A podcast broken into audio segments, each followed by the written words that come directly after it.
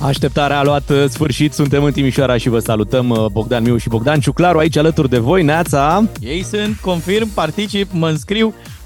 Bună dimineața! Bună dimineața din uh, Timișoara. Avem la orizont o săptămână în care vom petrece um, aici în Timișoara, în Timișoara capitală culturală. Europeană. Europeană, nu ne da. jucăm. Apropo Așadar... de orizont, Măi, toată lumea e aici. Deci undeva în stânga lunii am văzut planeta Jupiter. Uh, mi-au arătat colegii încă o stea. Sirius. Serios. Era ea acolo și e și Venus în partea cealaltă. Deci uh, avem un cadru celest. Mie mi se pare că de când am fost la expoziția Brâncuș de aici din uh, Timișoara, am început să privim uh, cerul uh, da, pe mai e atent. Și o legătură. E și o legătură pe care ne-a făcut-o domnul Brâncuș cu da, zic, infinitul, da, cu cerul, zic, cu astea. Da, zic. Mamă, Acum, să nu avem chiar o dimineață infinită, nu cred că își dorește nimeni, dar măcar una reușită cu siguranță. Suntem în a doua zi de octombrie, vă salutăm din Timișoara. Rămâneți cu DGFM. Bună dimineața România din Timișoara către toată țara și a venit momentul să ascultăm un refren drag nou, ci drept l-am ascultat și anul trecut pentru că exact. Suntem în Timișoara, ne-am întors aici. Vă spunem bună dimineața! Hei!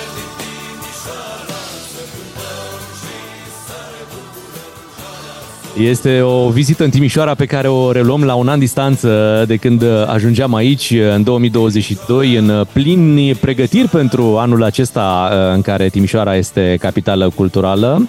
Dacă în anul în care am venit noi, adică anul trecut, se simțea așa o efervescență în oraș, erau pregătirile astea pentru, pentru capitală culturală europeană, acum orașul pare schimbat, e, e mai luminos. Este mult mai luminos, ai dreptate. Noi uh, facem emisiunea toată săptămâna din uh, sediul Asociației pentru Promovarea Timișoarei. Așa. Suntem aici, aici ne, ne găsiți în centrul uh, Timișoarei și uh, o să vă povestim în fiecare dimineață ce găsim interesant prin Timișoara în această perioadă și credeți-ne sunt foarte multe, foarte multe atracții uh, culturale și nu numai, da? Hai să le spunem așa, okay. pentru că, ok, uh, este capitală europeană a culturii, dar dincolo de asta ai și experiențe culinare în Timișoara, ai tot felul de, de experiențe, oameni care vin în weekenduri, am văzut, uh, fac un city break în Timișoara, o idee foarte bună. Mi-a plăcut uh, să aud în jurul meu vorbindu-se în portugheză, în uh, engleză, în germană. E clar că este un oraș uh, cosmopolit, aș zice. Nu m-aș feri de cuvântul ăsta, uh, dar... Ai, ai, ai zis și italiană? Și italiană. Da, și italiană. Da, da. Nu te feri de, okay, de cuvinte. italiană se vorbea de prin anii 90. Uh, vrei să iei așa contact uh, cu realitățile de aici? Să știi că eu am niște presă locală da. în Timișoara. Ai pus mâna pe ceva interesant, văd. Uh, da, am mai multe titluri. Domnul prim-ministru s-a angajat să deblocheze și să financeze începerea. Deci Scrie. asta, asta e un... Ia Timișoarei, da. E o, e o știre din, uh, din Timișoara, da? Da. Și acum păi să spunem click. că da, domnul, domnul prim-ministru, domnul Ciolacu, da. a fost în vizită la Timișoara chiar uh, weekendul acesta.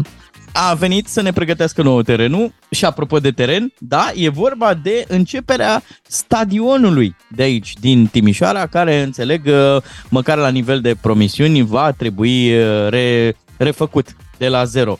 Uh, mai am un titlu aici mai vehement, Fritz fă trotuarul, Ăsta este din uh, săptămânalul Team 7. Trotuarul. Da, fă trotuarul. Tot, tot, adică e, e articulat bine. Da, e bine articulat. Altfel era putea să fie cumva interpretat. Așa, Mai mulți cetățeni da. ne-au sesizat în legătură cu starea jalnică a trotuarelor din multe zone ale Timișoarei. Iată că noi suntem vigilenți, ne uităm și la părțile bune, dar și la părțile mai puțin da, bune. să spunem că ieri uh, ne-am plimbat destul de mult și am găsit și trotuare făcute impecabile, adică da. pe aici prin centru. Și că ți-am arătat o zonă rezidențială foarte aproape de centru unde... Băi, ce mi-a plăcut? Bulevardul Mihai Minescu. De trotuarul era impecabil. Era impecabil, adică omul da. Face, dar na, le ia pe rând, cred. Și apropo de teren, și revin la, la iarbă, da, la gazon, Mioriței îi place în Banat, mai un titlu aici, provocări contemporane privind impactul patrimoniului agropastoral al României. Vrei Mai. să intri și în detalii sau ne, ne limităm la titlul uh, cu Miorița se simte bine în Banat? Da, deci Miorița se simte bine Dar nu doar Miorița aici. Ciuclar se simte exact. în Banat, Brâncuș și el aici. Păi ce să mai, e rost de o petrecere. O să vă povestim ceva mai târziu în emisiune uh, despre expoziția Brâncuș. Este clar uh, perioada aceasta atracția principală din, uh, din Timișoara.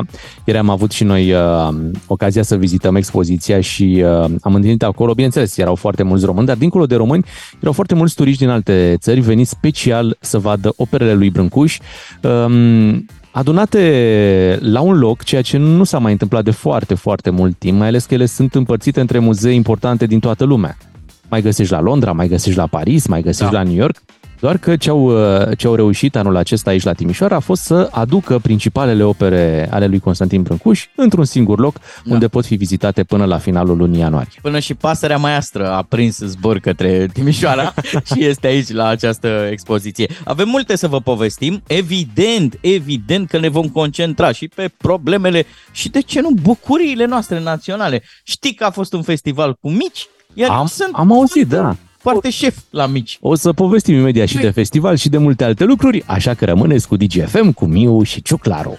DGFM. Bună dimineața, 7 și 21 de minute în direct uh, din Timișoara, echipa matinalului DGFM cu Bogdan Miu și Bogdan Ciuclaru. Suntem uh, pe cultură, atenție, da. suntem pe cultură în această perioadă și e foarte bine. Facem ping-pong cu Craiova, cu Constanța, cu Iașu, cu toată România până la urmă. Da? Știi că e cineva care vrea să vorbească cu noi în dimineața asta. Wow! Da, da, da, da, da. Așa? Da, din sfera influencărilor. Ah, deci cultură de aia, la nivel înalt. Urbană. Exact. Hai să vedem. Ia, să dăm un telefon. Unguru Bulan e matinal. Cu umor neauș, tradițional. Ca să știi. Este chiar Pirania Cremenișan. Bună dimineața! Bună dimineața, băieți! Bună digineața, băieți! Oh. Ce face influencerii mei? Uite, bine, suntem... Uh... Apropo, știi de unde transmitem în dimineața asta? Hai să te întrebăm direct. Să nu spuneți că ați ajuns deja în Timișoara. Ba, ba da? da? Ba da. Atunci, ceau băieți, ca să se salută. Mamă, ciao, ce oră superb! Acolo mi-am făcut eu niște poze de Insta în față la operă și a venit unul la mine că nu e voie. Dar tu te mă, țărane, tu știi cine sunt eu? A, aproape m-au luat de prezentatoare la insula iubirii. E, ulterior am aflat că nici eu nu știam cine e el, era polițist. Fac o amendă, da, am scăpat ieftin, e ok. Dar hei, voi sunteți chiar lângă expoziția lui Brâncuș, mamă, ce tare! Să mergeți, ați mers și eu vreau. A, am fost să știi, dar uite, chiar aveam curiozitatea asta. Ție îți place Brâncuș? Mamă, frate, păi eu sunt fiartă pe cultură, mâncați așa. Deci, și brâncuși, brâncuși în special, bro, nu știu de unde le scoate, pe bune. Deci, cum stă omul ăla și se gândește, frate, așa? mie nu mi iese poziția aia neam, că pic. Așa, mi-a căzut uh, uh, capul pe, pe lângă pumn. Am reușit 10 secunde, m-am dezechilibrat, pac, am dat cu mufa de tera. M-am julit la frunte, la pardon, la frunce, m-am așa, julit așa. și două săptămâni n-am postat niciun Insta Story. Dar când l-ai descoperit ca artist? Știi când? Eram la New York cu o campanie la ceva săpun de rufe cu o colegă și am văzut o coadă mare, am crezut că se dau iPhone. Zic, hai fată să stăm și noi să vedem ce se dă. De fapt era muzeul de artă modernă și lumea stătea la brâncuși și nu era expoziție dedicată, decât o secțiune din muzeu, știi? Și ne-a zis lumea că e român. Bra, am zis, nu cred, fată, trebuie să mergem să-l cunoaștem, nu cred. E, dar apoi ne-au zis că a murit, săracul. Super naspa. O jumătate de oră mai devreme, dacă ajungeam, vă dați seama, prindeam un selfie cu el, era mișto. Auzi, fată, dar zine care e lucrarea ta preferată? De la Brâncuș? Da, um, da. Sărutul. Când o văd, parcă sunt eu cu iubitul. Așa stăm și noi, buză în buză, non-stop. Mm. Cred că aia doi din statuie și ei vorbeau non-stop la telefon când trăiau. Închide tu, nu, închide tu, nu, tu primul, tu primul. Deci mă regăsesc. Bine, dar cred că erau francezi, precis că știți că Titi Brâncuș avea bani de chirie în Paris, bro? Deci nu era nimeni într-un... Unii dintre noi nu avem bani de chirie nici în Jibou ce să mai spun, da? Brâncuș se descurca și nu băga space cum bagă toate vedetele pe la noi acum, pseudo-vedetele, da. Deci ne vedem în uh, Timișoara, la expoziție, da? Mm, da, auziți, mergeți voi întâi, că vin și eu, mă umflă râsul un pic și vin și eu. Glumesc, nu. Știți să ajungeți, hai că vă spun eu. Deci, în Timișoara, din Piața Victoriei, mergeți înainte, este o șaormerie pe dreapta, treceți de un club, e un club de manele și imediat după aia e muzeul de național de artă. Și pro, dacă vedeți o sculptură care arată ca uh, moneda aia din Botswana, să știți că nu e ce credeți, se numește Principesa X, X, V-am zis că tot se iartă pe cultură. Eh? Hai Brâncuș, hai Timișoara, capitala la cultură. Ciao! Unguru Bulan la DGFM. Cum îl știi, cu toate personalitățile la el.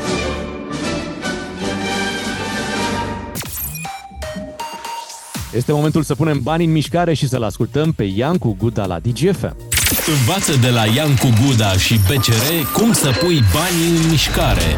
Vino în orice sucursală BCR sau pe bcr.ro să vorbim despre soluțiile financiare potrivite pentru tine. Salut și bine ai venit la Banii Mișcare, emisiunea de înțelepciune financiară cu sfaturi pentru oameni și business-uri inteligente. Trăim într-o lume în care informația este abundentă și ușor de accesat prin social media și mediul online, TV sau radio.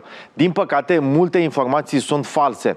Suntem efectiv bombardați cu știri false și manipulatoare. În acest context am ales câteva conspirații financiare din ce în ce mai prezente în spațiul public pentru a le trece prin filtrul obiectiv al cifrelor și argumentelor raționale o informație din ce în ce mai rostogorită la multe posturi de televiziune sau articole din online se referă la multinaționale despre care se spune că nu declară profitul real în România, nu plătesc taxe și de aceea noi nu ne dezvoltăm. Aceasta este cea mai mare problemă, restul sunt secundare și irelevante sau derivă din problema cauzată de multinaționale. Nu pot garanta pentru toate multinaționalele, dar în general în România această conspirație este nejustificată. Cea mai simplă demonstrație, o să presupunem că este adevărat, mergem pe firul logic al implicațiilor și o să ajungem la concluzia finală. Este greșit să credem în această conspirație. Haideți să vedem ce spun cifrele. Veniturile tuturor companiilor active în România sunt 605.000 uh, uh, companii pe parcursul anului 2022, se ridică la 2374 de miliarde lei. 50% din, această, uh, din acest venit este concentrat în cele 1010 companii care înregistrează venituri peste uh, 50 de milioane de euro, din care 80% sunt multinaționale, care sunt active în România au cam 1000 de miliarde de lei uh, venituri totale, 35% au pierderi și 65% obțin profit cu o profitabilitate medie de circa 2,5% în cazul multinaționalelor. Profitul mediu net al companiilor active în România în 2022 a fost de 8%, dar dacă eliminăm sectorul de energie Uh, și uh, combustibil cu profituri excepționale anul trecut, o să ajungem la un profit mediu cam de 5%. Deci uh, vedem că, într-adevăr, multinaționalele au un profit cam la jumătate față de media națională. În principiu nu sunt avocatul nimănui, nu susțin că absolut toate multinaționale declară profitul real, orică sunt ușe de biserică. Este treaba instituțiilor să demonstreze contrariul uh, acolo unde este cazul uh, punctual. Eu doar demonstrez, cred că foarte simplu și clar, un adevăr. Dacă toate multinaționalele ar obține profituri excepționale în România, impactul fiscal ar fi marginal. Nu aici este problema esențială. Rămânem la această conspirație despre multinaționale pentru că în episodul următor o să demontăm științific cu cifre obiective, o să vedem concret cât au contribuit acestea la bugetul public. Așa că țineți aproape și nu uitați, banii sunt întotdeauna în mișcare. Fii înțelept și fă să lucreze pentru tine, familia și afacerea ta. Continuă călătoria și învață să pui banii în mișcare cu BCR. Te așteptăm în sucursale sau pe bcr.ro. Emisiune sponsorizată de BCR pentru o Românie inteligentă financiar. Matinalii DGFM sunt în Timișoara. Cu Asociația pentru Promovarea Timișoarei se aud în toată țara. Ca să știi! Suntem uh, chiar uh, în sediul Asociației pentru Promovarea Timișoarei în această dimineață și așa vom fi până vineri cât uh, stăm aici în Timișoara să descoperim ce face Timișoara și cum arată Timișoara în acest an cu totul special pentru oraș. Interesul acestei veniri ar fi următorul, să vă convingem că este un punct de atracție, că se întâmplă lucruri minunate în Timișoara și în acest an 2023 chiar ar trebui să veniți cu sufletul, dar și cu fizicul, pentru că sunt lucruri de făcut și de văzut. O să vă povestim imediat cum a fost la expoziția Brâncuș. Până atunci, gândurile noastre mai merg și către alte orașe, către București. Ne-am da. lăsat casa în urmă. Poți să-i zici micul Paris? Micul Paris? Da. Îi zic micul Paris, deși ai văzut uh, câteodată este și micul Veneția. A, credeam că este comicul Paris. Deci vrei să vorbim de comicul da, de situație da, da. acum, A da? fost uh, o situație... A fost un festival de mici a fost, a fost, da. Uh, un festival de mici uh, în București. Uh, Micul de aur s-a numit acest... Păi da, pentru că ai cerbul da. de aur. Copilul de aur. Da, și acum a fost și micul de aur da. într-o țară în care, dacă te uiți în sondaje, aurul la cifre acolo ai văzut da. că e, e cotat destul de Finișor, bine. așa e. Și atunci, pentru că se numea Micul de Aur, bineînțeles că și George Simion s-a dus, că a zis dacă e cu aur, aur nu? Da. Trebuie să meargă și un reprezentant al partidului uh, aur, la Stai micul așa. de aur. Dar așa că nu doar că s-a dus, uh, aproape că l-a și organizat, pentru că um, a avut o mică altercație cu cineva și era oarecum contrariat de faptul că ce faci mă aici la festivalul meu da. Tu zici de Ai mine... zis o mică sau o, o micul altercație? O micul altercație, da. Hai să auzim un pic ce s-a întâmplat acolo și de ce s-au încins nu grătarele, ci spiritele. Bună seara! Cum e să fiți rusofil? Și cum e? Ai venit la mine la festival? Așa. Și ai venit aici în loc să mănânci mici? Am mâncat mici. Să întreb prostii. Am mâncat mici, dar cum e să țineți cu rușii? Nu te mai mănâncă mici. Cum e să țineți cu rușii? Cum vă simțiți? Sunteți live pe Facebook? Bravo, foarte bine. Da? Și cum e? Păi nu știu, a venit un prost la mine să mă întrebe de ce oh, țin cu ruși. Deci faceți un român prost? Păi tu ești român? Da, Bravo. Ce treceți? Păi avem și deștepți și proști. Ah, ce frumos. Și rușii cum sunt? Rușii cum sunt? Ah, ce faci? Nu pune mâna pe telefon. Nu pune mâna pe telefon. Da, de aici lucrurile au degenerat au de sub da. control. Uh, ce mi s-a părut interesant că domnul Simion a fost abordat și a costat că, în timpul unui live. Adică ce face el altora, a pățit-o el acum. Și ai văzut cum uh, i-a sărit muștarul? Imediat, da. Nici n-a trecut uh, prea da. mult. Uh, și a fost exact abordare unul la unul cum face George Simion cu Direct, cei pe da, care ia da. în uh, Parlament în timpul uh, ședințelor. Da, Dar nu vedem ești pregătit. Nu că ești nici, pregătit. El, nici el nu știe să reacționeze la, la așa ceva. Ah, cum e să fii rusofil? Ha, deci românii sunt și proști și deștepți, dar rușii cum sunt? Și n-a mai zis. N-a mai zis. Da, mai s-a lăsat-o așa. Da, ia sări muștarul. Ai punctat foarte bine. Iată o întâmplare uh, comică de Caragiale, uh, petrecută la București. Deși noi suntem la Timișoara, atenție că... Suntem cu ochii, da. suntem cu ochii în patru, ai putea spune. noi scanăm tot. Imediat uh, scanăm și vă povestim uh, cum a fost în Timișoara la expoziția Brâncuș, dar mai avem și câteva uh, știri locale pe care le vom, uh, le vom aduce aici la radio. Înainte să, să închem intervenția asta, dacă toți suntem la politică. Te rog. Mai devreme ai remarcat tu la știri că zicea domnul Ciolacu ceva cu partidul, că se, se strânge, se strânge partidul, da. zis, nu? Da, și mi-am dat seama că și partidul trebuie să funcționeze ca multe alte lucruri care dimineața, când e fric, se strâng. Da, deci spui că spre prânz... Nu ți se strânge partidul când... N-am uh, verificat, dar uh, spui că spre, spre prânz partidul va fi mai mult mai bine. Se mai relaxează un pic treaba, deci da. să avem uh, puțină răbdare, că suntem de-abia la 7 și 46 de minute. O dimineață frumoasă din Timișoara către toată România. Bună dimineața din uh, Timișoara. Suntem la 7 și 50 de minute și uh, o să vă povestim uh, chiar acum experiența noastră de ieri uh, la expoziția Brâncuș care da. se desfășoară aici la Timișoara. Expoziție care poartă numele Brâncuși, surse românești și perspective universale. Ar putea să vi se pară ceva prețios, dar uh, îndemnul meu este să ne apropiem încet și cu curaj de artă, uh, mai ales de arta produsă de un român de-al nostru, pentru că, atenție, nu mușcă pe nimeni și ba, chiar s-ar putea să, să vă întoarceți și să, să ieșiți din Muzeul de Artă al Timișoarei Uh, cu niște sentimente și cu o stare foarte bună. Nu asta ni s-a întâmplat, nu? E un sentiment foarte plăcut uh, pe care l-ai uh, în timp ce vizitezi expoziția, dar mai ales la finalul ei, când uh, iei contact în Timișoara, cu aceste opere pe care dacă ai dori să le, să le vezi în lumea largă, ar trebui toată planeta, să da. mergi pe la Londra, ar trebui să duci la un muzeu din Veneția, la centrul Pompidou din Franța, ar trebui să mai mergi pe la Craiova și prin București. Da, și chiar la New York și chiar la New York, ca să vezi aceste opere de artă făcute de Constantin Brâncuș, pe care le poți admira într-o singură expoziție. Este pentru prima dată, nu? Eu așa am reținut ieri, pentru prima dată când toate sunt la un loc în România. Eu am întrebat dacă în ultimii 10 ani uh, au mai putut românii să aibă un asemenea privilegiu și mi s-a răspuns că în ultimii 50 de ani nu s-a mai întâmplat așa ceva, așadar e, e o șanse, cum ar zice Pițurcă.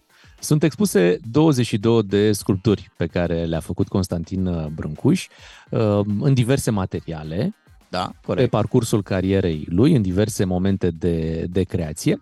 Și dincolo de, de povestea din spatele fiecarei uh, sculpturi, uh, să povestim puțin uh, cum arată expoziția, cum arată spațiul în care sunt expuse aceste lucrări. Păi, în primul rând, de la, de la intrare și uh, avem acces de la lucrarea de licență a sculptorului Constantin Brâncuș. Este prima lucrare pe care o, o vedem în această expoziție, este o lucrare din 1902.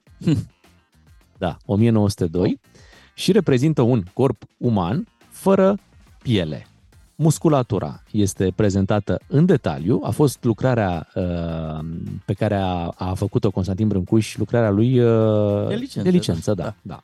Și uh, nu știu dacă a mai fost expusă până acum uh, la o astfel de expoziție. Cred că e prima oară într-un, într-un asemenea aranjament uh, și m-am mirat să aflu că atât de bine a făcut și a, uh, atât de frumos a descris detaliile Constantin Brâncuș, încât această lucrare a fost folosită pe post de manechin de la de anatomie, cum uh, probabil am avut cu toții în laboratoarele din, uh, din școală, nu? Așa este. Probabil au studenții la medicină. Așa este. Dincolo de această primă lucrare pe care o, o putem observa acolo, sunt uh, practic cele mai, cele mai cunoscute lucrări ale lui Constantin Brâncuș, puse foarte bine în valoare și de lumină și de spațiul în care sunt uh, expuse. Camerele sunt uh, de un negru complet. Adică avem uh, draperie, ai văzut draperiile acelea groase negre care sunt uh, în jurul lucrărilor.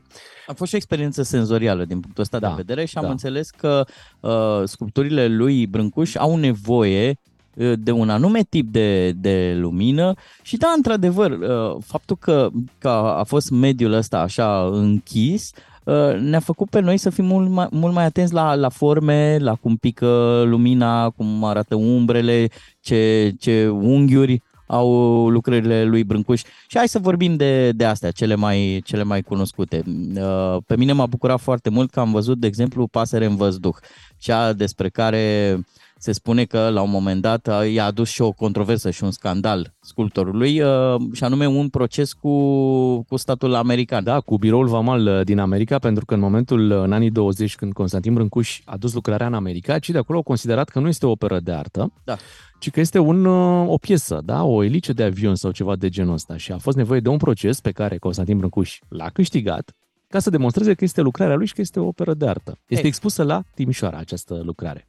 Da, o reală bucurie să vedem așa ceva. Am văzut uh, Sărutul, da? Uh, ce am mai văzut? Uh, Domnul Pogani? Da. Am văzut. Uh, pasăre în văzduh, uh, ți-am zis. Pasărea maiastră? Maiastra, da. Și, bineînțeles, uh, coloana fără sfârșit, coloana infinitului. Da. Interesant. Pe mine, pe mine sincer, m-a, m-a bucurat că am avut acest uh, privilegiu de a intra la, la expoziție. Este, bineînțeles, și meritul uh, curatorului acestei expoziții, doamna Doina Lemni, care este uh, o doamnă pasionată de opera lui, uh, lui Brâncuș. Și mi s-a părut că mai bine, să, să, să pui mai bine în valoare decât s-a reușit aici la Timișoara, nu cred că se, că se putea. O expoziție care rămâne deschisă până la finalul lunii ianuarie. În această primă săptămână, din câte am înțeles de la uh, cei de la muzeu, este cam sold out, adică mai greu să găsești un bilet săptămâna aceasta, dar bineînțeles, biletele sunt la vânzare. Da, trebuie să faci program. Trebuie să te programezi pentru, aici toată pentru a treaba, da. ajunge. Uh, vin foarte mulți străini, atenție, da, ca să, să vadă aceste lucrări. Uh, eu zic că e de bifat uh, și ar fi timp până la sfârșitul anului, ba chiar și un pic din 2024. Să vedem... Ar, ar uh, merita, da. Pentru că sincer. îl, îl vehiculăm foarte des pe, pe Brâncuș, vorbim des când e să ne lăudăm, știi, Da, cu corect, De, corect. de ce suntem noi mândri că suntem români. Dacă toți suntem mândri că suntem uh, români, merită să veniți la Timișoara și să-l admirați pe Constantin Brâncuș. Tot ce are mai bun Timișoara află toată țara de la matinalii DGFM. Ca să știi! Noroc că am venit în Timișoara să vedem și noi uh, cum te simți la 10 grade Celsius, temperatura care uh, ne-a întâmpinat la prima ora dimineții. Și ne simțim bine, uh, ne salută și ascultătorii, mă bucur tare mult că am primit unele mesaje amuzante. Uh, Spune cineva să beți o cafă și pentru mine. Nu știu dacă ai observat, în centrul Timișoarei cafeaua e cafă, dacă te duci uh, spre Oradea devine cafea. Da, pe o, pe o distanță nu foarte lungă. Nu foarte lung, așa este. Până în Uh, București, unde este chiar cafea. Exact. Bună dimineața și bun venit în orașul de pe Bega. Mulțumim, te salutăm și noi. Uh, și mai spune cineva aici, fii atent, o, un răutăcism. Ia să Uh, bună dimineața, nu se zice Timișoara, ci Oltenișoara. Bam, Ah, bam! înțeles la ce se referă. Și uh, frecușuri și uh, Da, dar confruntări uh, locale. n-ar trebui să existe. Vă zic și de ce. A, Ăsta este, uh, până la urmă, uh, cum să zic, e, e dovada faptului că Timișoara e un oraș care merge foarte bine. Faptul că atrage uh, și Exact. din alte județe Da. mulți oameni care își doresc să stea aici, să muncească aici, să învețe aici. Da, pe nu vorbim noi de Brâncuș, nu făcurăm. Făcurăm intervenție. Păi, dacă vorbim, Imediat o să vorbim despre mâncarea de aici din uh, Banat, despre experiențe culinare pe care le puteți avea în Timișoara și o să avem și o invitată specială. Imediat rămâneți cu matinalul DGFM, Bogdan Miu și Bogdan Ciuclaru vă salută din Timișoara. Aici mergea să spunem noi Timișoara! Bună dimineața din uh, Timișoara, 8 și 11 minute. Vă povesteam că avem o invitată specială în studioul nostru și o salutăm acum pe doamna Corina Macri, care este reprezentanta Federației Patronatelor din Industria Ospitalității și președinta Asociației Horetim. Bună dimineața! Bine ați venit la noi în studio și bine am venit noi aici în uh, Timișoara.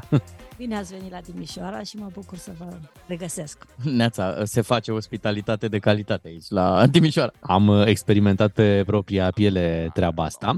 Ieri am făcut uh, cunoștință cu ceva ce se numește clătita pănățeană.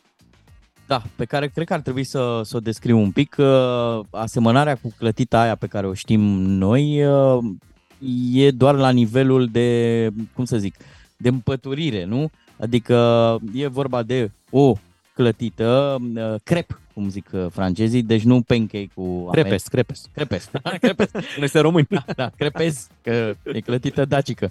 Așa, uh, și uh, ea are o umplutură de brânză dulce cu stafide, uh, este uh, învelită, ca să zic așa, și într-un sos, așa mi-a plăcut denumirea asta, deci nu într-o cremă, într-un sos de vanilie, uh, se bagă la cuptor, după circa 5-6 minute iese de la cuptor și se uh, toarnă peste ea niște albuși de ou care va deveni bezea. Din nou la cuptor, acest albuș se întărește și efectiv într-un castronel avem un mini tort. Se mănâncă Asta e clă- serios la- asta e la clătita Timișoara. pănățeană. Am descris-o bine? Da, foarte bine. Înseamnă că v-ați făcut lecțiile bine. Nu ne jucăm cu mâncarea aici în Timișoara. Da, Am da. văzut că porțiile sunt generoase. uh, Felurile de mâncare sunt, uh, sunt foarte, foarte bune și chiar și deserturile. Um, Există chiar un drum al sarmalelor? Da, este un drum al sarmalelor despre care am discutat în uh, Timișoara. E un proiect foarte frumos, inițiat de uh, Cosmin Dragomir, a venit la prezentat și în Timișoara, pentru că sunt foarte multe povești despre sarmale și toată lumea încearcă să le revendice. Nimeni nu vrea să accepte că n-ar fi ale lui, ale, ale regiunii respective și noi credem că și uh, sa- sarmalele aparțin și Tim- Timișoarei, Banatului, așa cum aparțin întregii lumi. Practic, fiecare zonă prin care sarmalele au ajuns, fiecare zonă a contribuit nu? cu ceva la cum arată sau cum uh, la ingredientele pe care le folosim pentru sarmale. Cu ce a contribuit uh, Banatul? În primul rând, cu aș spune, o diferență foarte mare este a cantității și a calității, pentru că, în general, gastronomia în Banat este la superlativ. Așa cum spuneați și de clătite clădite mănânci oriunde, dar aici trebuie să fie la superlativ. Totul trebuie să fie extraordinar de bun, de gustos și foarte mult cantitativ. Nu vreți să știți cum au reacționat acum cei din Moldova? Ai dimine și dimine. Pe și că dacă facem noi sarmali, facem mâinile mult mai buni, mă, ca în bana. Vom lua o scurtă pauză comercială, după care ne întoarcem cu Corina Macri să vorbim despre Timișoara, despre experiențe culinare pe care le puteți vedea aici. Și des- despre niște tăiței aș vrea eu să discut. Imediat facem treaba asta. Suntem din nou în direct uh, din Timișoara, din sediul Asociației pentru promovarea Timișoarei cu invitata noastră Corina Macri, reprezentanta Federației Patronatelor din Industria Ospitalității. Aveți uh, un proiect foarte interesant, se numește Culinaria Banatica. Ce își propune acest uh, proiect? Acest proiect se înscrie în spiritul capitalei culturale, pentru că noi venim din zona aceasta a gastronomiei, ne-am gândit că și gastronomia este o parte a culturii și avem uh, o tradiție culturală extraordinar de frumoasă din punct de vedere al gastronomiei în Banat. Și atunci am uh, obținut acest proiect prin Centrul de Proiecte și Primăria Timișoara în acest an uh, al culturii în Timișoara, în care încercăm să readucem tradiția bănățeană, autenticul, în tot ce înseamnă ospitalitatea timișoreană. Și chiar se poate face lucrul ăsta, adică te poți conecta de la o tradiție la alta. Era mai devreme anunțul ăla să faci mișcare cel puțin 30 de minute, asta ca să funcționeze și digestia. Și uite, uh, eu chiar propun să ne mișcăm de la sarmale, că am discutat despre ele, la niște tăiței, despre care eu recunosc că n-am auzit până astăzi. E vorba de tăiței cu mac, care înțeleg că au un succes nebun aici în Timișoara. Da, este un uh, desert specific acestei zone foarte bun nu este foarte complicat neapărat să spunem, dar este, uh, trebuie pregătit dinainte, pentru că acel sos cu mac se pregătește cu, cu smântână, un sos special pe care trebuie să-l, să-l așezi dinainte, nu-l poți face pe loc, tăiței de casă tradițional și atunci e un desert, um, cumva noi l-am adus din bucătăria de acasă în restaurante și este foarte bun. Excelent. Să ne spuneți și cum reacționează străinii care vin uh, în Timișoara și descoperă aceste uh, preparate specifice locului. Ce, ce, ce părere aveți din partea lor? Foarte, foarte bine pentru, și, în general, toți uh, vizitatorii străini vor mâncare autentică, mm, tăiței cu mac, uh, clădite bănățene, uh, papanașii pe care îi facem noi aici în zonă. Sunt foarte multe produse pe care e crem șnituc sau crem pit, cum se cheamă aici în zonă, iarăși e un produs extrem de solicitat. Și atunci nici, niciunul dintre vizitatorii străini nu, nu cere altceva decât ceea ce avem noi specific locului. Putem să vorbim uh, și de o integrare a um, produselor italienești în uh, specificul zonei, având în vedere că Timișoara e cunoscută că a atras de-a lungul ultimilor uh, zeci de ani foarte mulți italieni în, în zonă. Produse italienești, dar cred că avem o serie de produse sârbești sau, eu știu, cu iz vienez da. aici pe, pe la E un mix este, multicultural da. și pe și care farfurie. și farfurie îl regăsim. Cred că acesta, acesta este unicitatea uh, Banatului în general, pentru că există o multiculturalitate cu totul și cu totul deosebită. Sunt peste 15 etnii. Una dintre ele, acum în așezare, este și cea italiană, dar avem uh, sârbi, croați, bulgari, uh, evrei. Toate aceste culturi se regăsesc în uh, farfuriile bănățenilor.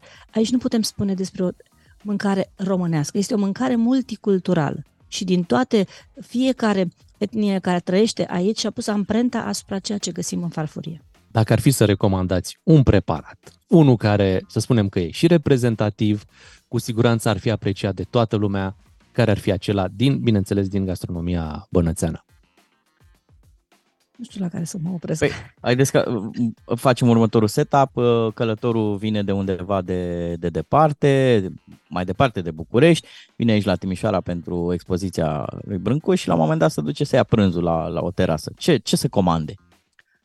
Ce ar trebui să comande? Ceva local. I-aș recomanda o, un cuvert de jumer, cum se spune aici la noi. Este o pastă din jumer făcută în casă foarte, foarte bună și, în general, aici majoritatea mâncărurilor sunt cu carne, așa este specificul uh, locului. Uh, Nu ne deranjează, e ok. Păi și, E da. chiar bine. Da, este foarte gustoasă. Deci pastă de jumări. Da, da? Jumeri. Da, da, ei zic uh, cuvert de jumări, dar o pastă de jumări făcută în casă foarte bună, așa, scurt, rapid. I-aș recomanda o, eu știu, o, ori o zamă țărănească de pasăre, ori o, cum avem noi supa cu tăiței aici în zonă, iarăși este foarte, foarte bună. Bun. Mergem Și o- dacă avem de-a face cu vegetariani sau vegani, pentru ei ceva, nu știu, tradițional de aici din zonă, dar care să nu conțină carne sau... Șervețelele. Facem de efort și găsim un Ar pușcai trebui. de dovlecei. Găsim, găsim și pentru vegan. E adevărat că mai greu, sincer, mai greu, dar am învățat, pentru că acum foarte multă lume mănâncă diversificat și atunci Vă dau un exemplu, ciușpaisul de dovlecei. Este vegetarian pentru care smântână, Cum îl cheamă? ciușpais de dovlecei. Spice? Da, este, Este spice? Spicy? Sau... E picat? nu, este o, ca un fel de, nici nu- nu- impro- ca o ciulamade uh, cu dovlecei, Mm. foarte, foarte bună. Este senzațional. Excelent. Ne-ați făcut, uh, ne-ați făcut poftă să, să încercăm și mai multe preparate de aici din uh, Timișoara. Vă mulțumim că ați venit la noi în, uh, în studio. Uh, Mult succes cu proiectele pe care le aveți în acest an și sigur vor fi și dincolo de acest uh, an, un an în care uh, turiștii au avut ocazia să, să viziteze uh, Timișoara fiind capitală europeană a culturii, dar să și descopere nu? Uh, partea culinară și partea ospitalității. Cum vi se pare că arată ospitalitatea în, în Timișoara anul acesta? Industria ospitalității. Noi spunem că arată foarte bine și ca, ca dovadă um, aprecierile turiștilor sunt foarte bune vis-a-vis de... Noi ne-am pregătit, ne pregătim de foarte mult timp. Um, pandemia cumva ne-a oprit puțin, dar acum suntem uh, uh, în așteptarea turiștilor și credem că ospitalitatea bănățeană renumită um, uh, este la ea acasă aici. Noi mai avem vreo 4-5 zile de verificat ospitalitatea. Uh, Ce vă pot confirma e că acea celebră clătită bănățeană de care La v-am care am vorbit mai pornit, devreme, da. da. Bă, noi am și executat una împreună și mă bucur tare mult, dar ce a fost cel mai interesant la ea e că ea a hrănit patru persoane. Deci dacă vă puteți imagina dintr-o clătită să mănânce patru oameni, ei, da, Deși- s-a, s-a reușit. Ea este gândită ca o porție individuală, nu? Da, este Dar o porție de uh, desert, dar eu, eu cred, sincer, personal, pentru că și mie îmi place foarte mult, este un fel de mâncare consistent. Îl poți considera un fel de mâncare. Adică poți să uh, poți renunța la felul principal, Exact, mănânci exact. poate o supă, ceva, o ciorbă Exact. și după poți Este trece foarte- direct uh, La o fără clătită probleme. bănățeană, Da. Dar nu poți să-i spui bănățeanului că e, un, e așa de consistentă, pentru că așa este mâncarea. Asta înseamnă să fie Să mănânci. ospitalier, Ok, Da. o, o trecem la, la desert atunci. Mulțumim mult pentru discuția din această dimineață. Corina Macri a fost în uh, studioul nostru. Noi ne întoarcem după știrile de la 8 și jumătate. Iar asta zic cei doi matinal și jumătate, dar suntem... Ui, Bogdan, matinali. ce să mai? Bogdan Miu și Bogdan Ciuclaru, salutări din Timișoara pentru toată lumea. E o dimineață frumoasă aici, cum de altfel cred că este în toată țara, după cum vedeți, uh, știi că e conceptul ăsta, Endless Summer. Aha, care deci nu vara, te mai... vara care nu se mai Da. termină. Uh, știi? Vară brâncușiană, infinită. infinită, da? Și pare Mamă, ce că am zis. experimentăm. Mamă, ce frumos. Da, pare că experimentăm uh, o astfel de vară toamna asta. Ne bucurăm în continuare de vreme foarte bună prin România. Veniți uh, la Timișoara, motive sunt uh, foarte multe, o să vă povestim toată săptămâna. Atenție, aici uh, o să găsiți un oraș uh, extrem de pietonal, adică un oraș care invită la, la promenadă, la mers, uh, cum să zicem în popular, perpede, nu? Per pedes și per bicicletes, Așa, pentru așa. că oamenii se mișcă frumos și cu bicicleta în Timișoara. În alte zone din țară se circulă cu viteză, din câte înțeleg. În care vă spunem imediat. Imediat o să povestim despre acest lucru și ce pățește un primar care își ia viteză. Vom Îmi place cântecul de la 300 este inseparabil, sună foarte bine și uh, ne bucurăm că ne-am început dimineața cu el, dar și cu mesajele de la ascultătorii noștri ne puteți scrie, chiar dacă noi suntem plecați din uh, studio la 0774 601 601. Așa suntem și noi și ascultătorii inseparabili și ținem foarte mult la, la părerea celor care ne ascultă. Ne-a scris cineva, Neața Matinal, cum se face că mereu alegeți doar orașe din vestul țării? Sunt o grămadă de evenimente și în alte regiuni ale țării, înclin să cred că ceva ipocrizie există și în rândul vostru. Acum, eu vă zic cât se poate de sincer, dacă ne invită Marea Neagră, noi la Marea Neagră ne ducem. Uh, e clar că nu noi alegem orașele, adică Sper că e clară. Da, orașele ne aleg Orașele pe noi. ne aleg pe noi. Așa că Iași, dacă ești drăguț și ne faci o invitație, o să venim imediat. Uite, am la fost tine. uh, săptămâna trecută, chiar am fost la Iași și Iașul uh, arată și el foarte, Impecabil. foarte bine. Da. Da. Sunt multe orașe ale țării care uh, au făcut pasul ăsta, știi, uh, bă, spre lumea civil, super civilizată, da? Uh, Timișoara, cred că era de mult, uh, de mult în zona asta.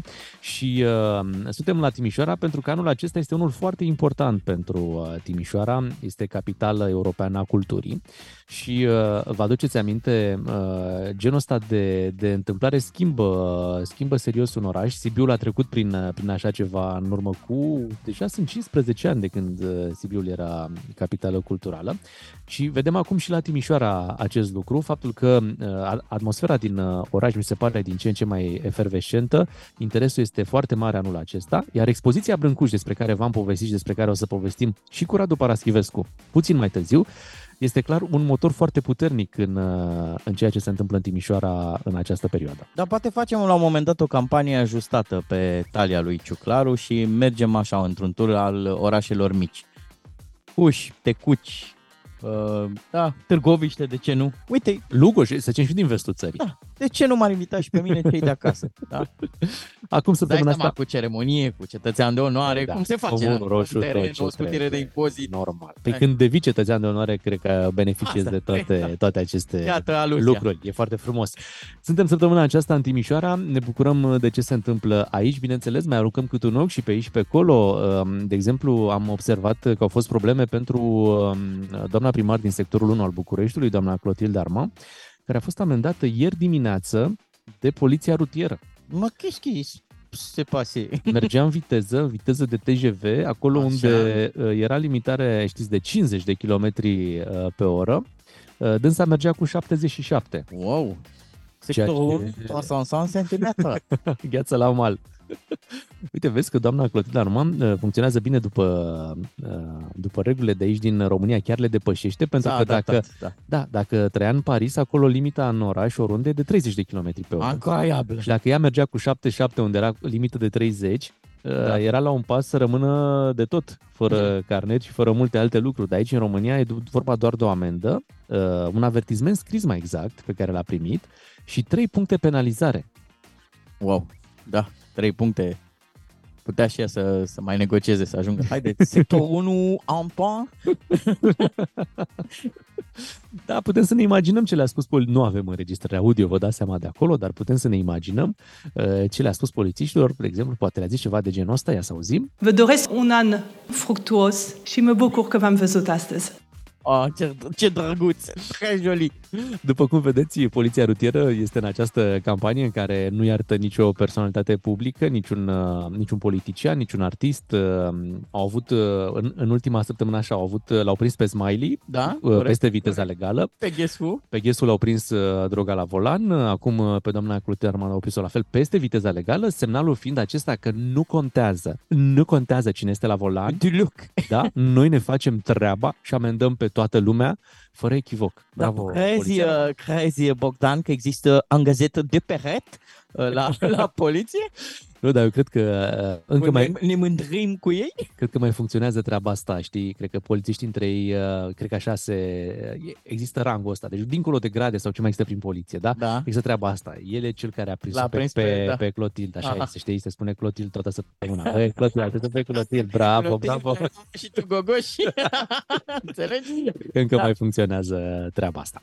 8 și 43 de minute. Asta se întâmplă, s-a întâmplat în sectorul 1. uh, O, Voilà, suntem atenți. Da, o rugăm pe doamna Clotilde să mai tempereze un pic uh, viteza de acolo, din, din tempomat, din ceva, nu știu, să, să, facă, să facă cumva, să, să meargă puțin mai încet. Où est le pilot?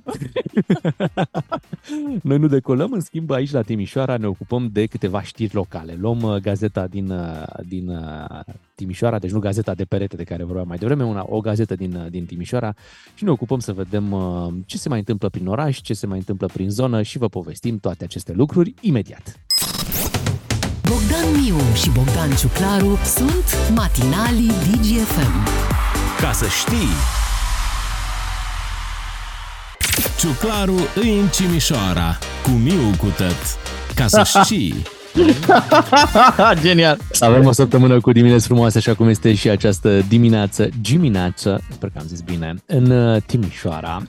Uh, Suntem pe aici și am zis, uh, hai să facem așa o scurtă revistă a presei, să vedem ce se mai întâmplă prin Timișoara în aceste zile în care uh, suntem și noi aici. cu emisia. Începem cu imensă ratare de care noi doi ne facem vinovați. Să știi, colegule Bogdan Miu, că am fi putut să petrecem weekendul într-o manieră senzațională, legând și mai strâns legăturile cu ascultătorii noștri de aici din Banat. Fii atent, Ia să auzi. au fost ateliere în care s-a recreat sărutul lui Brâncuș. Incredibil. Aici, da, tot Deci, weekendul. în La Timișoara- Timișoara au avut loc primele ateliere în care este recreat sărutul lui Brâncuș. Wow. Păi nu puteam noi. Recreat uh, la nivel artistic. Ce mai contează?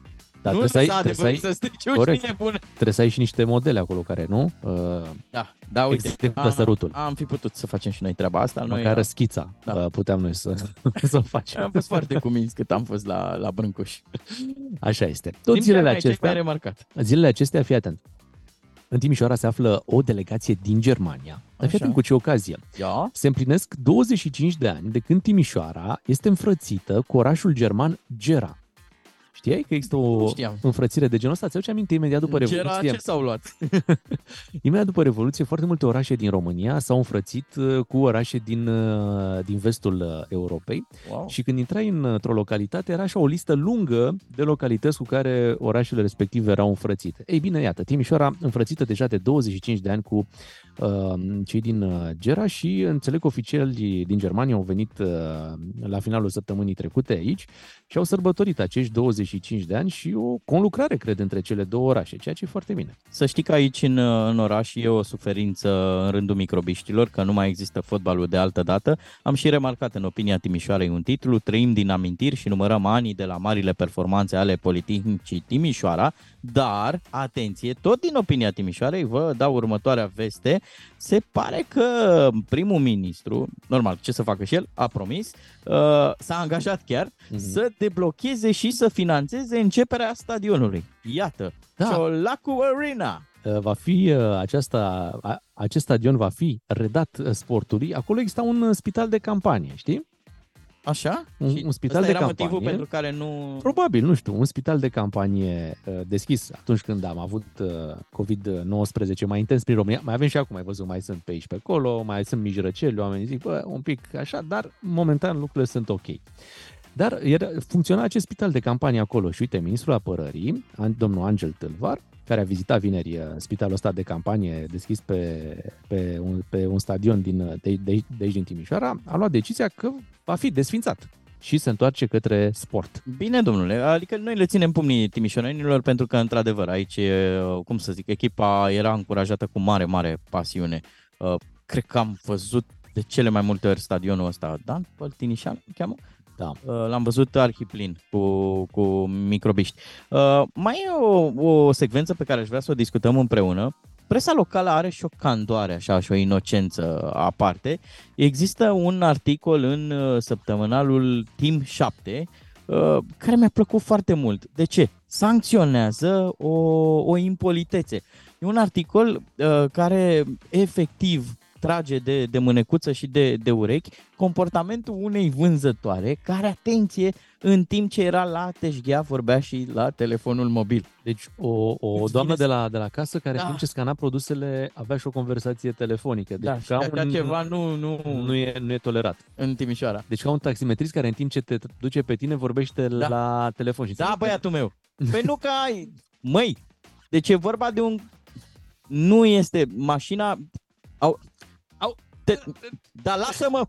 Da, poți să le... Înțeleg că ăsta era dialogul de și de la, de la supermarket. Era și un dialog, da. Uh, uite, zice așa, la articol... Uh, Dă-ne niște detalii, te rog, de Da, acolo. i s-a spus să închidă telefonul și să Cine nu i mai s-a țină lu- vânzătoarei, da? Și să nu mai țină Clienții lumea. au spus, nu? Da. Clienții au Aceasta a spus, da. început să lucreze cu o mână, iar cu, iar cu cealaltă ce îmi făcea? Ținea telefonul neîntrerupând convorbirea telefonică, așa ceva nu se poate, na ziarule, na. Măi, dacă astea sunt problemele, că să tot ai probleme de genul ăsta, tipul ăsta, știi? da. Deci dacă astea sunt lucrurile pe care le putem reproșa prin ce se mai întâmplă prin orașele noastre, ar fi bine ca unul din subiectele să fie, zilei să fie faptul ăsta, că uite o vânzătoare de la o doamnă de la, cas, de la casă, de la supermarket, vorbea și la telefon în timp ce scana produse. Hai să mai scanăm și noi dimineața, imediat după ora 9 ne auzim cu Radu Paraschivescu, povestim cu Radu despre expoziția Brâncuș, dar și despre alte lucruri. Înțeleg că stăm bine la, la Ruibi. Da, Mă uitam, am scris, suntem, Radu, uh, schivesc pe un eseu. Avem mare nevoie. Mă uitam aici, avem, uh, suntem în creștere. Pe înfrângeri, Și- da. Pe frângeri, bineînțeles. Am ajuns iar la un record povestind despre aceste lucruri imediat după ora 9. Din satul cu miniștrii în capitala culturală europeană. Matinalii DGFM sunt în direct din Timișoara. Ca să știi! Foarte încurajator ce auzeam mai devreme la știri pe Adrian Porumboiu vorbind că fără șpăguță nu prea se mișcă nimic prin România. Da, oarecum oamenii de afaceri de la noi din țară sunt în zodia balanței. Uh, Într-un taler e ideea asta de a da o șpăguță și de a rezolva, în celălalt de a plăti o amendă. Și atunci ei aleg să, să dea o șpăguță. Dar mă gândeam, apropo de observația asta făcută de un fost arbitru, cum ar fi și la DNA să se introducă VAR sau ce? camera VAR. Da, iată, hands. A pus mâna.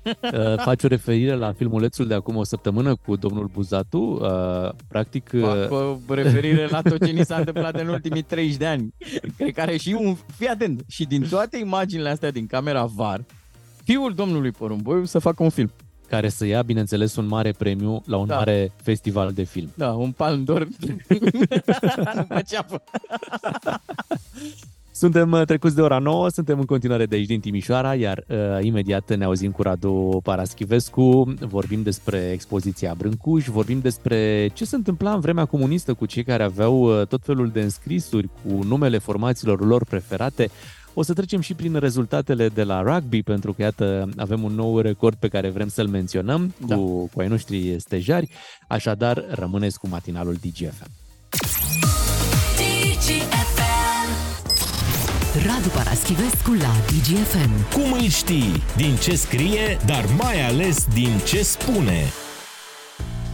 Ne bucurăm să ne reîntâlnim cu Radu Paraschivescu, cei drept de la distanță astăzi. Bună dimineața, Radu! Bună dimineața, salut! Aș vrea să Neața. fiu și eu cu voi. Salut, salut, Bogdan! Te salutăm, cum, cum se zice în comentariile sportive, pe calea undelor. Așa, de pe malul Begăi, ca să Exact. comentăm Da, da, mai departe. Exact, exact, exact. Din orașul de pe Vega. Așa, așa. Uh, Să știi că și nouă ne-ar fi plăcut mult uh, ca ieri să, să fii cu noi uh, când am vizitat expoziția Brâncuș aici în Timișoara. Este o expoziție de-a dreptul uh, superbă și uh, vrem să începem discuția de astăzi exact de la această expoziție, de la Constantin Brâncuș și de la faptul că au reușit aici în Timișoara, în acest an important, în care este capitala culturii, să aducă cele mai importante lucrări la un loc. Ceea ce până acum nu prea s-a mai întâmplat, ci drept în ultimii, nu știu, 50 de ani n-am mai avut parte de așa ceva. Da, asta e un efort care sigur că e în anul Capitalei Culturale pentru Timișoara, dar uh, ideea e generoasă în sine și indiferent când s-ar fi petrecut, ea ar fi meritat salutată ca atare. Mai ales că ai uh, opere risipite prin uh, tot felul de colțuri de, de lume și aducerea lor sub aceeași umbrelă într-o expoziție la Timișoara este un lucru absolut nobil, aș putea să spun. Mai ales că uh, expoziția oferă prilejul oamenilor să vadă lucruri despre care mai mult au citit, uh, cei care au citit, sau lucruri despre care au auzit vorbindu-se. E, acum le pot vedea cu, cu ochii lor și uh, faptul că avem un asemenea artist de o asemenea învergură pe radarul Europei culturale și îl avem de atâtea decenii, uh, e un fapt care trebuie să ne bucure, pentru că Brâncuș uh, a fost unul dintre patriarhii sculpturii moderne și chiar dacă la început el a fost uh, combătut, arătat cu degetul, uh, chiar dacă atitudinea a fost uneori neîncrezătoare, el a făcut școală în pictură, după ce fusese la rândul lui, la, în sculptură, după ce fusese la rândul lui în câteva, în câteva școli, să nu uităm că el, d- după București, uh, a învățat la München, înainte de a ajunge la, la Paris, la École de Beaux-Arts, și mai apoi în atelierul lui Auguste Rodin, care era unul dintre cei mai mari sculptori ai lumii. E, de Păi, acolo... pe, noi, pe noi chiar ne rodăm. Invidia că Așa. alții aveau sculpturile lui Brâncuș și e o mare performanță că le avem aici. Dar știi ce aș mai adăuga, Radu, ce mi se pare fascinant? Că în afară de sculpturi, despre care hai să recunoaștem, am mai auzit și noi de pe la școală, sunt și câteva fotografii. De exemplu, eu n-am știut că lui Brâncuș îi plăcea foarte mult să se joace cu, cu aparatul de fotografiat. Era un Mhm. artist și în a face poze. Uh, făcea Ele și... sunt, să spunem, autoportret, deși noi le-am zice selfie acum. Da, da, Și corect. sunt foarte reușite, foarte artistice. Da, știu, știu asta. Uh, îi plăcea să fotografieze, îi plăcea să picteze, să știți că a și pictat. Exact, da, Uh, și foarte bun avea, desenator. avea o manualitate formidabilă pentru că a și construit la o vârstă fragedă, a construit o vioară cu materialele pe care le avea la, la dispoziție și apoi s-a ilustrat printr-un ecorșeu superb făcut sub uh, supravegherea unuia dintre mari profesori de la medicină, Dimitrie Este aici? Gerota. Este aici, la Timișoara. Așa. E, uh, prin urmare, da, mie îmi pare rău că studioul ăsta e pustiu și că eu nu sunt cu voi acolo să vă înghesui și mai mult. Mai ales că e Sincer, vorba de și nouă ne- Timișoara, care e un oraș care mie mi-e foarte drag. Um, da, de la, de la, din atelierul lui Rodin se știe deja, el a plecat cu o formulă celebră, nimic nu poate crește la umbra marilor arbori, marilor copaci, prin urmare de atunci a început să-și caute și și-a găsit uh, drumul în sculptură, beneficiind de un climat cultural uh, fremătător în, în Franța acelor, în Parisul acelor uh, ani, când a legat tot felul de prietenii cu mari artiști, cu Picasso, cu Modigliani, cu, cu toți, cu poeți, romancieri, filozofi, cu cei din uh, țară, cu cei cu românii ajunși la Paris și stabiliți acolo, indiferent că era vorba de Cioran, de Ionesco, de Enescu și așa mai departe. Prin urmare, a fost o prezență fertilă. Există chiar și o fotografie uh, pe care am văzut-o cu Brâncuș în balconul ambasadei franceze, ambasadei României de la Paris, unde este, cred, împreună cu Enescu și Cioran, dacă nu mă înșel, e o fotografie de prin anii 30, 37, 38, mi se pare.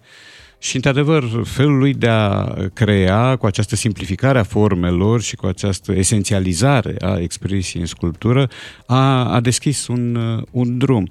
Poate avem timp să demontăm și două uh, clișee sau măcar unul. El n-a, n-a spus niciodată v-am lăsat uh, săraci și proști și v-am găsit la fel de săraci și la fel de proști. Asta este o scorneală făcută în numele lui, n-a spus ni- așa ceva Brâncuș niciodată și să mai spunem că nu e vorba de coloana infinitului, cum crede toată lumea, ci de coloana recunoștinței fără sfârșit. Așa se numește opera. Am făcut-o noi mai accesibilă, dar uite, mie mi-a plăcut și o observație eh, făcută de Lucian Mândruță.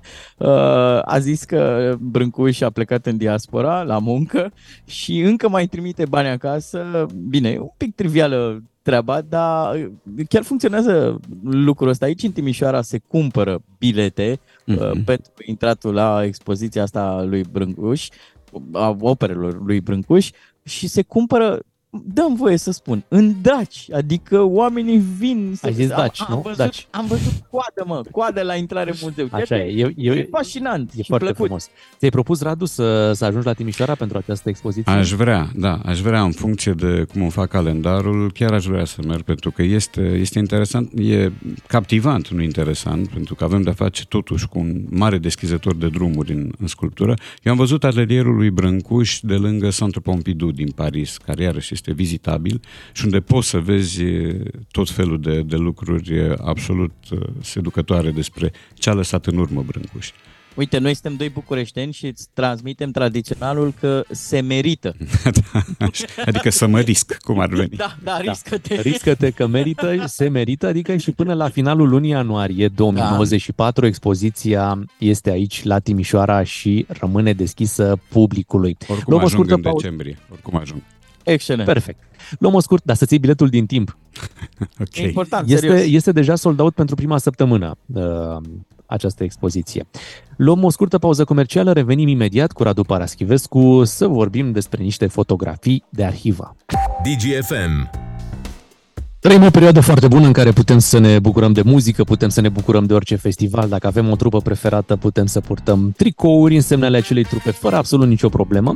Iar cei de la Consiliul Național pentru Studierea Arhivelor Securității au publicat pe Facebook niște fotografii să ne aducă puțin cu picioarele pe pământ și să începem să apreciem mai mult uh, perioada pe care o trăim acum cu imagini din anii 80 în care diversi tineri din România erau prinși de securitate. Mhm. Da, Au duși, făcut-o- duși la sediu, cum se spunea, cred, pentru a-i uh, identifica, pentru a le face fotografii, ei purtând însemne ale unor trupe celebre în acea perioadă. Pentru că, uh, chiar dacă România era blocată din multe puncte de vedere, cumva tinerii mai auzeau de o Metallica, de un Queen, de un ACDC și uh, aveau Își desenau pe uh, geaca de blugi uh, numele trupelor. Exact, ceea ce pentru perioada respectivă, vă dați seama, era ceva grav. Adică să apar cu astfel de însemne, deja erai catalogat într-o anumită uh, parte. Erai luat la ochi, primeai cel mai probabil o mustrare. Crezi că, Uh, cred că se mergea mai departe de mustrare.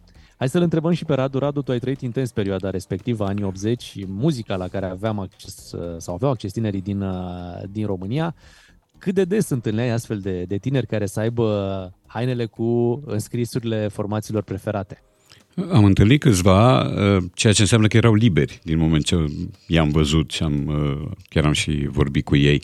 Uh, E bine că CNSAS are această inițiativă de a, le, de a le spune altora cum era pe vremuri sau cum putea fi. Pentru că putea fi foarte rău, putea fi și pasabil câteodată. În sistemul ăsta de cenzură, în primul rând ideologică, mai existau breșe. Uh, Cred că erau breșe îngăduite de sistem, îngăduite de partid, uh, dar deși uh, au existat aceste abuzuri, Um, libertatea n-a fost oprimată total în ceea ce privește muzica. Eu țin minte că în 1981 am fost la un concert la Polivalentă al trupei Boomtown Rats. Asta era o trupă de muzică punk. Uh, Cineva a dormit sau și-a pierdut vigilența cu bună știință din moment ce o trupă de punk venea în 81 la București să concerteze. Asta ar fi o problemă. A doua problemă erau, sau al doilea lucru bun, erau concertele semiclandestine, semisubversive, despre care cred că și Cristi Miculescu ar putea vorbi, pe care anumite trupe le țineau în locuri discrete. La Casa de Cultură Petru Fișandor, de pildă, din, de lângă Parcul Cismigiu, unde am asistat la câteva asemenea concerte la care s-a cântat muzică românească, rock, după care s-a trecut la Zeppelin, s-a trecut la Free, s-a trecut la Hendrix. Uh, Asta se întâmpla în 79, 80, 78, 79 de fapt. Adică, Ce anume? adică autoritățile știau, erau cu dezlegare. a Impresia astfel de mea e evenimente? că știau. Impresia mea e că Ok. știau și încercau să ofere iluzia libertății, pentru că în rest regimul era draconic.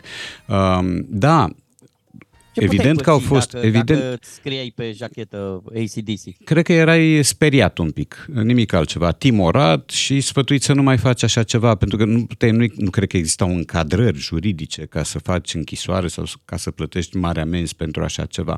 Dar cred că nu trupa Queen sau ACDC impresiona neplăcut autoritățile, cât mai ales sportul unor uh, geci care aminteau de gecile militare sau chiar le, le imitau, le copiau, sau anumite însemne militare sau anumite sloganuri militare. Cred că alea aduceau mai multă atingere decât sim, simplu fapt că pe geaca ta scria Queen.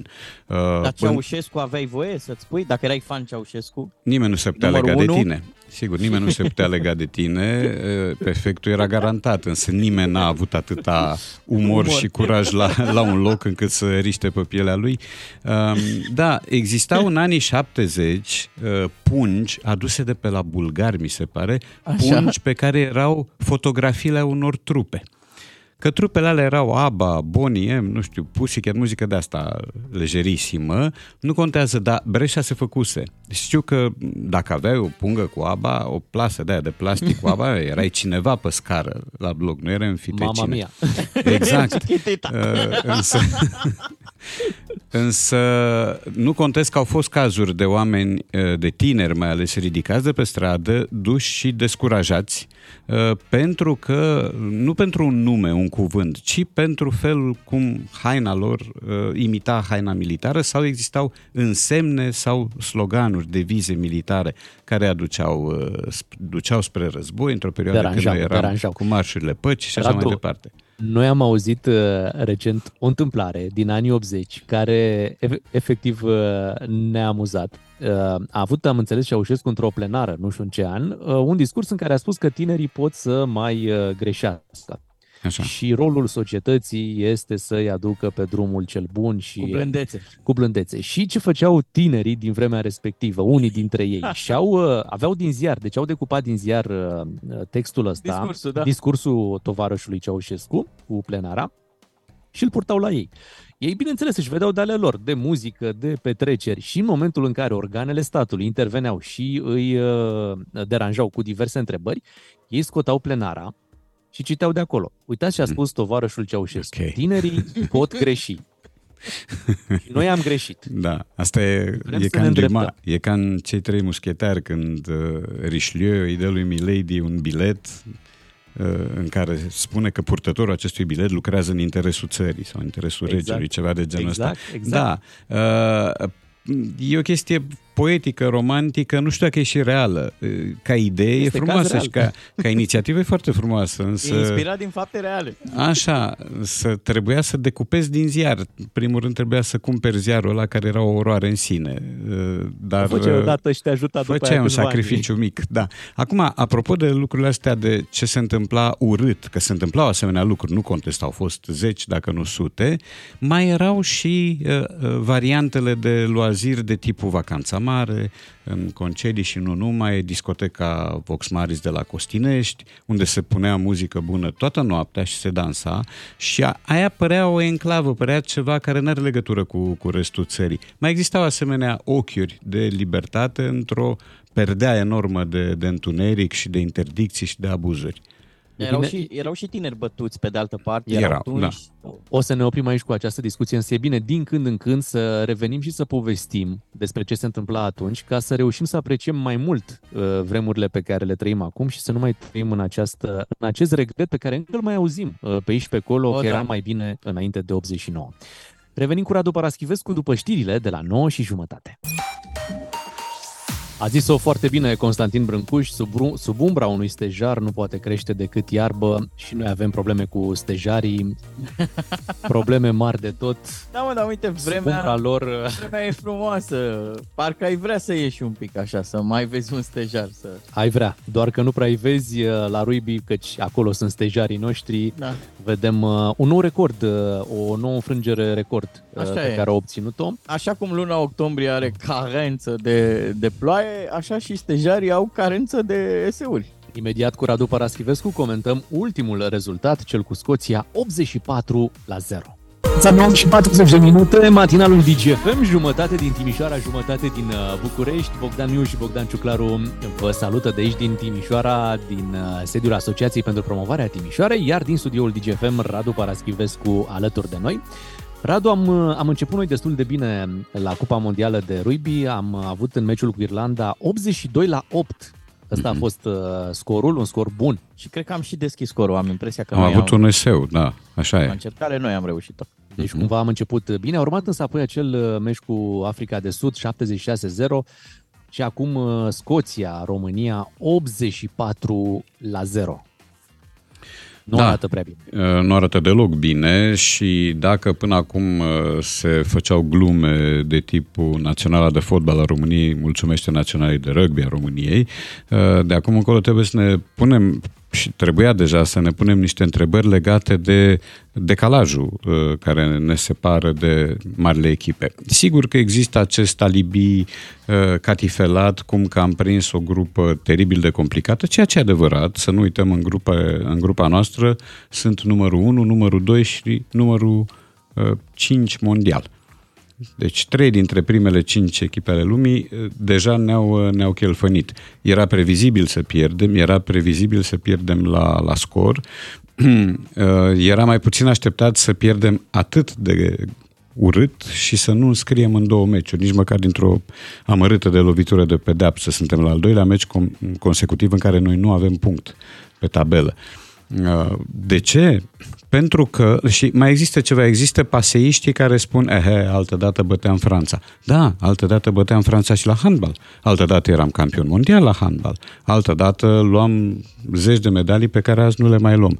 De ce? Pentru că noi fie am stat pe loc, fie am dat înapoi, în cel mai bun caz am stat pe loc, uh, la capitolul investiții în infrastructură, la capitolul reclamă făcută unui anumit sport, popularizarea lui, pe când ceilalți au avansat. Au cheltuit serios, au cheltuit înțelept și așa au ajuns la asemenea uh, performanțe. În plus, uh, rugby-ul în Africa de Sud, în Scoția, în țările uh, britanice, în Australia, în Noua Zeelandă, este sportul prioritar sau unul dintre sporturile prioritare.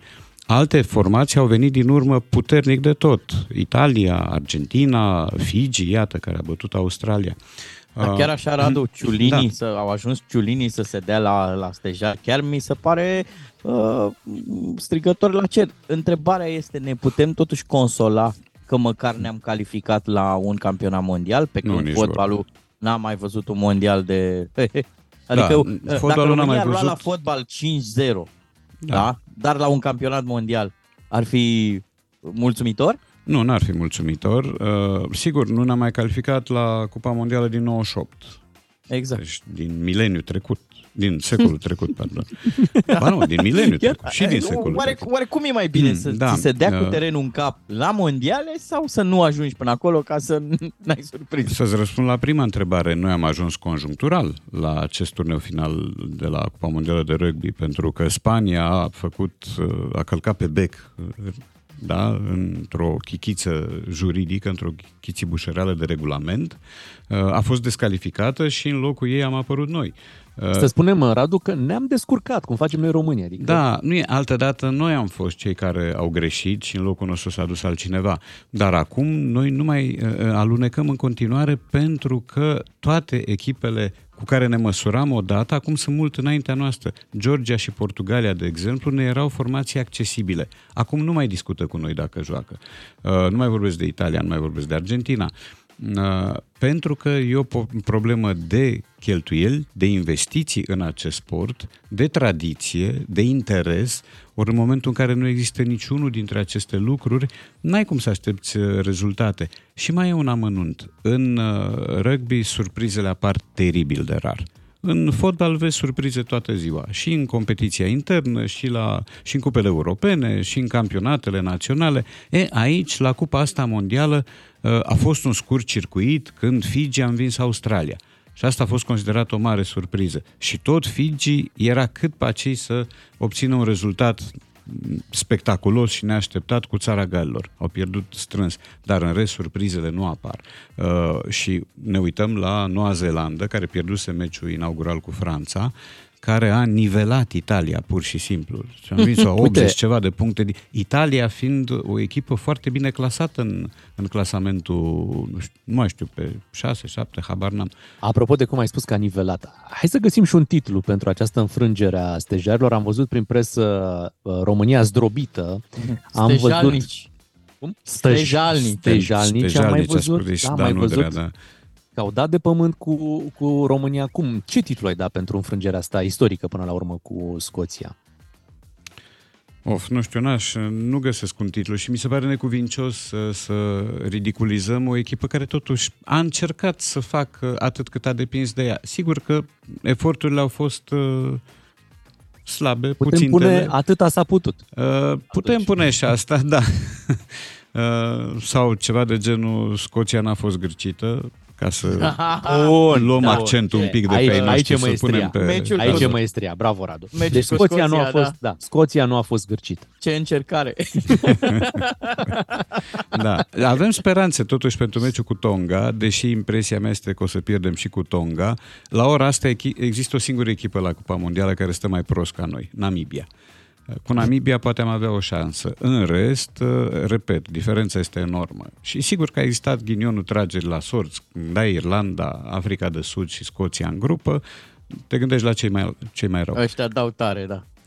Mamă, au luat și vitamine când erau mici. Pe, pe 8 octombrie avem meciul cu Tonga, România-Tonga. Batem Tonga. La, la campionatul mondial de rugby.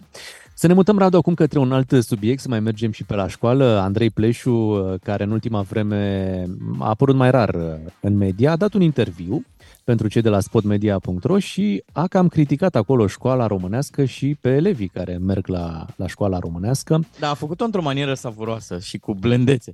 Da, a fost cu blândețe. Uite, am aici un citat. Când văd cum arată acum profesorii și elevii din multe licee, nu mă mai mir că lucrurile merg cum merg. Este și o tendință globală un ministru finlandez a spus că trebuie să facem o reformă în așa fel încât copiii să meargă la școală ca să se joace, să nu mai meargă crispați ca să ia note și să aibă concurență.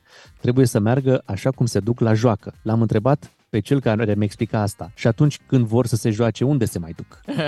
bună, bună observația. Da, e, e stilul tipic al domnului Pleșu, care într-adevăr are apariții ceva mai rare în ultimii, în ultimii ani. Uh, și sigur e o diferență între sistemele de educație. Există sistemul scandinav și poate nu doar el, în care concurența nu este decisivă, spre deosebire de noi, unde contează în continuare uh, ce poziție ai în clasă, cât de bine stai la mai știu eu ce materii, cât de... Poziția au părinții. Da, și asta câteodată. Uh, aș spune însă că e un pic imprudent să generalizăm și să ne raportăm uh, nostalgic față de trecut. Uh, eu am făcut și școală și facultate și catedră câțiva ani. Am avut colegi de școală proști sau nu proști, dar uh, care nu învățau absolut nimic. Am avut studenți, colegi studenți submediocri care confundau enorm lucruri de neconfundat. Am avut profesori slabi, uh, după cum am avut colegi excepționali, profesori strălucitori și așa mai departe. Cred că așa e și acum. Sigur, poți ajunge într-o instituție în care să fii dezamăgit, în care domnul Pleșu dădea exemplu filologiei, unde la întrebarea care e care e poetul preferat, ceva de genul ăsta, o studentă a răspuns, eu nu prea le-am cu poezia. Când ești la filologie, e riscant să faci asemenea afirmații. Însă, însă eu, eu țin nu minte... pe liric, eu mai pe epic. Așa. eu țin minte la examenul meu oral de intrat la uh, engleză că o colegă a fost întrebată uh, What can you tell me about fielding? Ce poți să-mi spui despre fielding? Și răspunsul a fost It's an ING form. Adică e o formă de participiu prezent. Deci fata n-auzise de Henry Fielding și era, dădea la engleză examen. Așa că așa ceva se întâmpla și atunci. Și mai e un lucru de spus. Există locuri și nu puține în care școala este slujită excepțional de profesori dăruiți uh, care au creat uh, serii de elevi care le place să citească, serii, serii de elevi care le place să dezbată cărți. Dau un singur exemplu, Ale Cart mișcarea de la Iași, a, condusă de profesorii Nicoleta și Emil Munteanu. Sunt niște oameni senzaționali care le-au inculcat plăcerea cititului, plăcerea, fără obligație, fără amenințări, fără pedepse, fără condiționări. Oamenii aia de la elevii de la Iași, la care o să merg în octombrie la, la Filid, sunt o, uh, elevi care abia așteaptă pe scriitori să-i întrebe, să-i descoase, să stea cu ei de vorbă pe tot felul de teme. Uh, prin urmare, nu e doar cenușă în învățământul românesc, mai sunt și lumini, ar fi dorit să fie mai multe, dar nu cred că suntem la pământ și suntem, cum se spune, ultima găină din gostat. Uh, poate că Andrei Pleșu voia să atragă atenția asupra, o să folosesc un termen din audiențele noastre de radio, asupra demograficului. Adică da. înțeleg că el spune că aliura profesorilor de liceu era uneori și talia lor era mai degrabă universitară, da, și preocupările lor mai de intelectuali și acum s-ar fi stricat un pic uh, materialul. Nu știu, uh, acum, fiecare cunoaște profesori uh, și fiecare are cărarea lui și poți să ai noroc sau ghinion. Și atunci faci niște judecăți care nu pot fi absolute, uh, care sunt experiențe, rodul experiențelor personale, nu sunt niște judecăți care acoperă totul pentru că așa ceva e imposibil. Uh, eu cunosc niște profesori din categoria merito, uh, care sunt oameni absolut fenomenali. Știu, sunt prieten cu Doru Căstăian de la Galați, care este adorat de elevi și care are o pedagogie a bunei înțelegeri și a găștii și a spiritului bun uh, pe care eu mi-aș dori o copiată la scară națională. Și cadorul mai sunt, cu zecile, cu sutele. Uh, sigur că există și ciurucuri ca în toate profesiile, există pantofari proști și pantofari buni. Există scriitori slabi și scriitori foarte buni și așa mai departe. Actori neînzestrați și actori geniali. Uh, prin urmare, cred că uh, e, poate am eu un puseu de optimism așa luni dimineața, eu nefiind un optimism de felul meu, dar uh, am impresia că lucrurile, relieful e ceva mai nuanțat. Nu suntem doar o câmpie, doar un șes post-atomic. Cred că știm, știm să și creștem atunci când chiar ne propunem. N-ai apucat, Radu, să zici nimic de un profesor din Sibiu. Ai zis de profesor din Galați, da, din Iași. Da, da, eu știu la cine despre, te gândești. Despre un profesor din Sibiu da. n-ai. n-ai da, da, da, da, știu. Te gândești la Radu Vancu, probabil, nu? Exact acolo. da, la exact acolo da. E profesor la Universitatea Lucian Blaga. Mă da, de profesorul celălalt parcă n-aș vorbi, pentru că nu... Nu cred că Noi merită vorbi de el. Da, suntem la Timișoara și în plus la câte dezamăgiri a produs dumnealui, parcă m-aș abține. A, aici nu e, la tine la București nu, nu e, nu e, în sfârșit. Peste tot. O fi în Susanu, da. cine știe. Da, e în Șureanu, pardon, în Șureanu. Radu, îți mulțumim. Ne reauzim joi în aceeași, da, în, în aceeași formulă de duplex. Noi din Timișoara, tu din studioul din uh, București. Radu Paraschivescu a fost alături de noi. Ne întoarcem mâine dimineață cu noi experiențe din Timișoara pe care să vi le povestim la radio. Noi suntem Bogdan Miu și Bogdan Ciuclaru. Pe mâine dimineață rămâneți cu știrile orei 10 în câteva momente. Cu Asociația pentru Promovarea Timișoarei, matinalii DGFM ți-au adus capitala culturală europeană mai aproape. Ca să știi!